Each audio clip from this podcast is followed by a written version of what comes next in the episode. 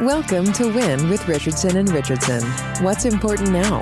Success in business most often comes down to hard work, not by silver bullets and quick fixes. It's knowing where to focus that hard work that's key to winning.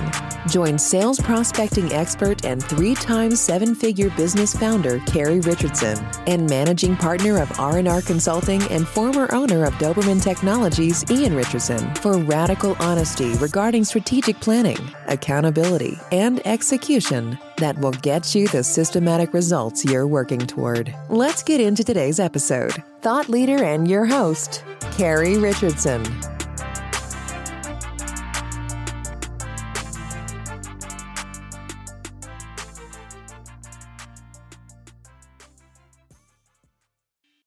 Hello and welcome to What's Important Now. I'm your host, Ian Richardson from Richardson Richardson Consulting, and my guest today is Mark Shaw from Stored Tech.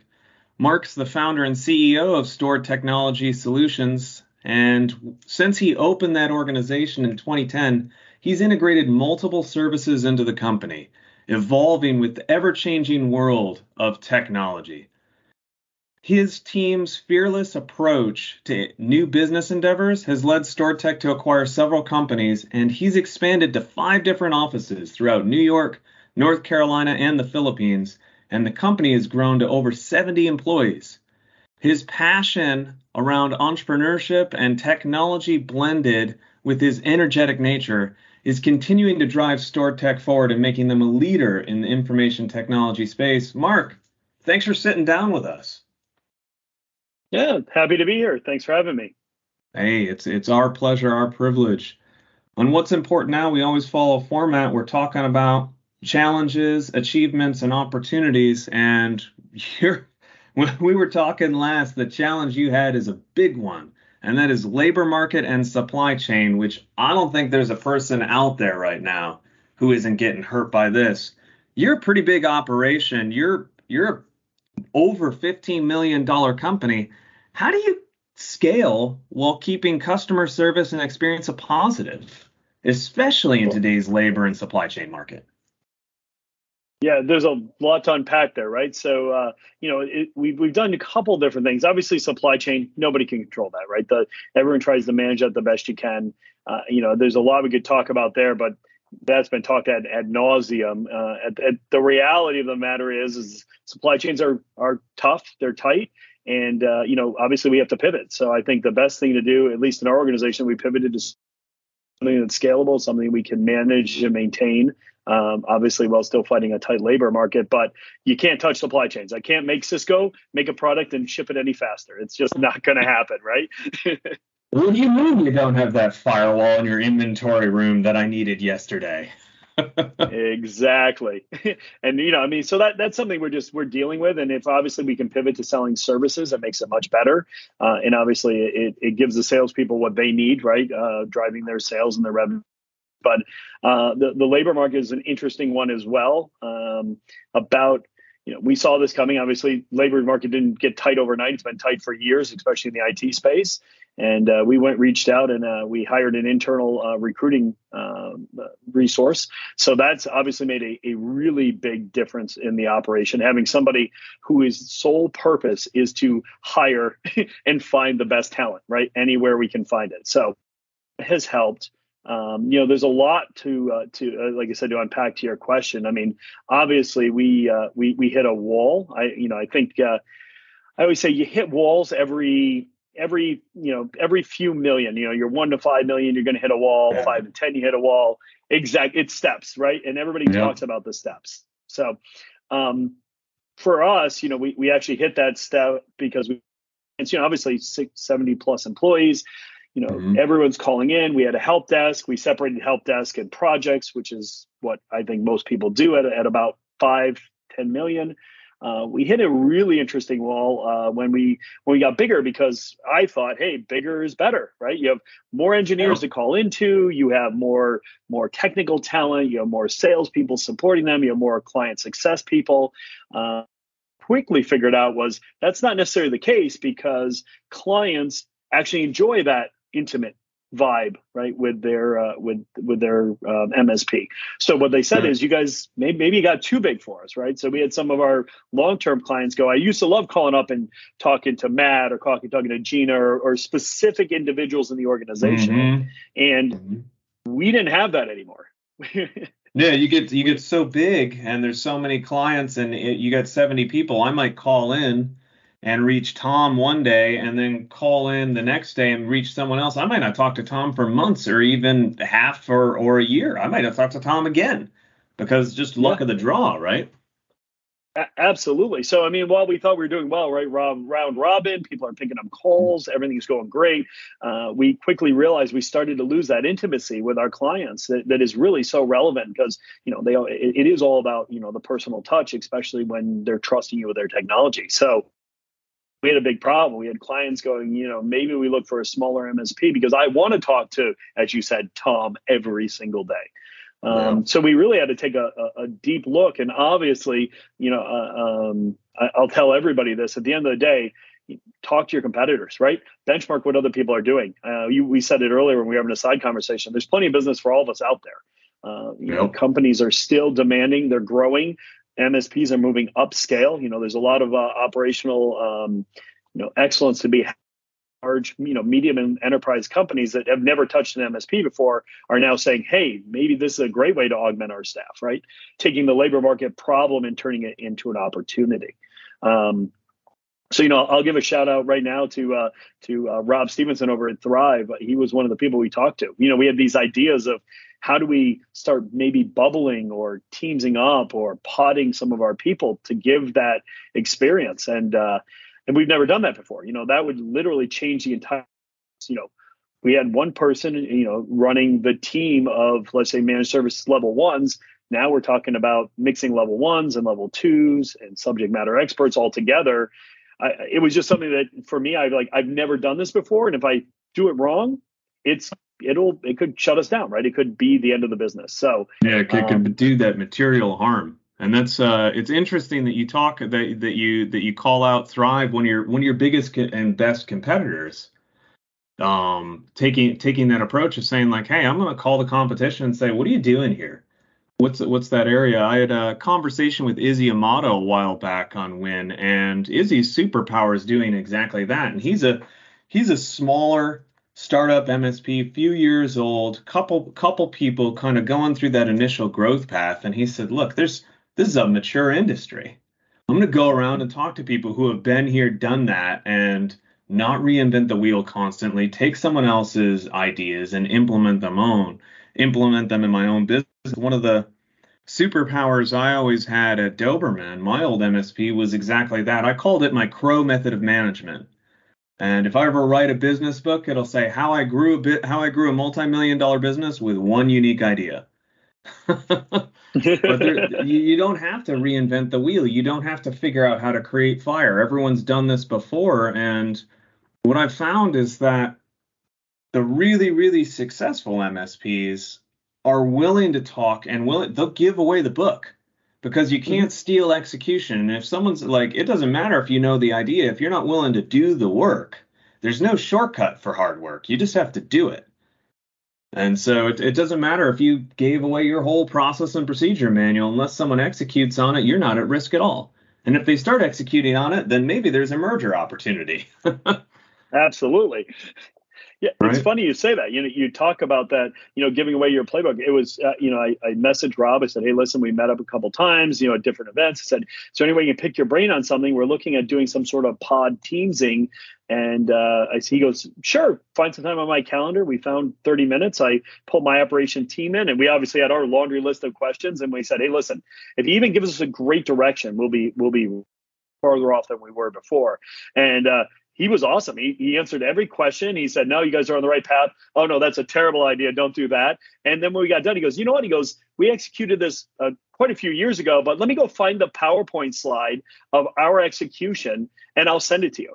He, he literally gave us the cookbook to go mm-hmm. develop that and uh, and I was just you know blown away obviously by by his generosity but really reinforced the fact of everything we did like you said it, it's it's a it's a little used but very powerful methodology. Go find out what other people are doing. When we were two million big and we were trying to figure out how we didn't have everybody do everything because we literally had everybody doing everything. Mm-hmm. We talked to MSPs that were five and ten million, and they said, "Hey, you got to separate your project guys, your SMEs. This is how you got to separate it." So it's a great concept. It's something you use, and I will tell you what: the amount of people in this space really got a great group of people. Uh, you know, I work with a every day whether it's you know it's helping us out in a remote site where we just don't have boots on the ground. And i will tell you your msp community is a really open community um, especially the, the larger ones. The, the the bigger they are the less concerned they are about you know are you going to go steal something from them? Because like you said you can't steal execution. I've had yep. many engineers leave our organization go to another company and they don't execute because it's all about execution. It's not about what you know. It's not about the client list you have how you bring all that to market and fruition. And uh, it was awesome. Uh, and again, it's just one of many cases, but uh, it was just one of the biggest ones, biggest challenge for us, largest reorg we've probably ever had. Uh, mm-hmm. And it's been fantastic. It's probably the best thing we've ever done. That's that's awesome. So just dive in head first into the challenge and talk to your competitors. Don't be afraid of it because chances are you'll uh chances are you'll make new uh new colleagues and even new friends. That's uh one of my biggest regrets is that uh, some of the competitors that we we swapped accounts at too. I did not talk to them until after transaction, and recently I formed pretty deep friendships with some of them. And I was I was sitting down with uh with a new recent buddy of mine, Chad Paulman, over at New Wave, and uh, Chad and I were talking. And near the end of the near the end of the lunch, I was like, "Man, I wish we had talked ten years ago." like the amount of the amount of knowledge and uh, and and generosity between the two of us, it was it was silly to not open that door sooner, especially even in your local market. So we kind of we've we've kind of been going through our process here at Win, where we started off with challenge. We just talked about the achievement, about the implementation of pods uh, into stored tech, but there's there's a pretty big opportunity on the horizon that you're that you're looking at tackling and you're you're continuing to scale. You've scaled from one office to a couple offices to five offices. You've gone across multiple states. You're even in multiple countries now. And you're looking to continue this model where it can become almost a, and i say this in a uh, it, i say this as a compliment not as a detriment to make it cookie cutter so that you can keep going, that there is that predictable experience. So whenever someone comes in and partners with StoredTech, whether it's an, a company being folded in or a new customer, they have that repeatable experience. They know what to expect. How are you how are you talking to, to businesses that that might not be an IT provider, a comparable business, about joining your team and as well as like looking at your acquisition cycle? How are you looking to shrink that down? What do you what are you guys doing for those opportunities? Yeah, so I, I think it's it's an interesting um, uh, it's it's an opportunity. You know, it's a dilemma where we're we're walking through in our own heads. Um, for for six, you know, we did six acquisitions over 12 years, but a lot of them have been your, you know, one million, million and a half, two million, we, you know, or less. Um, we find that there's a lot of those, you know, those small companies that get ignored by the PE and, and VC market. They're just not interesting. They don't have enough revenue. They don't they don't you know it's a longer churn. It's a longer cycle to get them from you know hey listen folding you in bringing you in the organization is scaling up. Obviously it's easier and uh, i think they'll tell you you know 10 large companies versus you know one small company. You fold 10 larger companies and easier. Obviously for us it's something we haven't done yet. Uh, we are looking to we'd like to go from this you know the, the 10 15 million range. We want to be to the 25 30 in the next you know few years. And one at an opportunity that we are looking at is multiple businesses who are as i would say um, you know mature as we are. And i know that we're still very immature in the uh, in the scheme of things. I, I definitely don't have any over uh, inflated sense of self-worth there. Uh, you know you look at the big big guys and they've really got a cookie cutter. Our cookie cutters might not be as pretty. They might be a little more homemade but but i do mm-hmm. believe that there's a huge opportunity uh, for for us to go find somebody else just like us who's like hey how do at 35 40 50 million range and are we better together than apart so Yes, mm-hmm. a lot of opportunity in that space, but you also narrow it down. There are a lot of one to two million dollar MSPs everywhere. There's a lot less of the, the as you move up that you know you you move up I call it the food chain or the or the scope and scale. They do get more thin. The pool gets a little more shallower, right?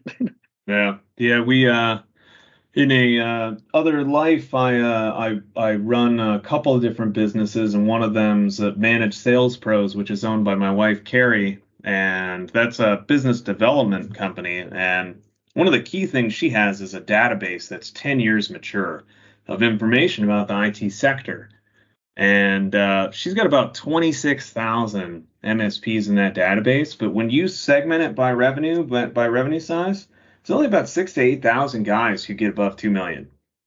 That's a pretty small club. And then once you go over two million, it drops mm. dramatically.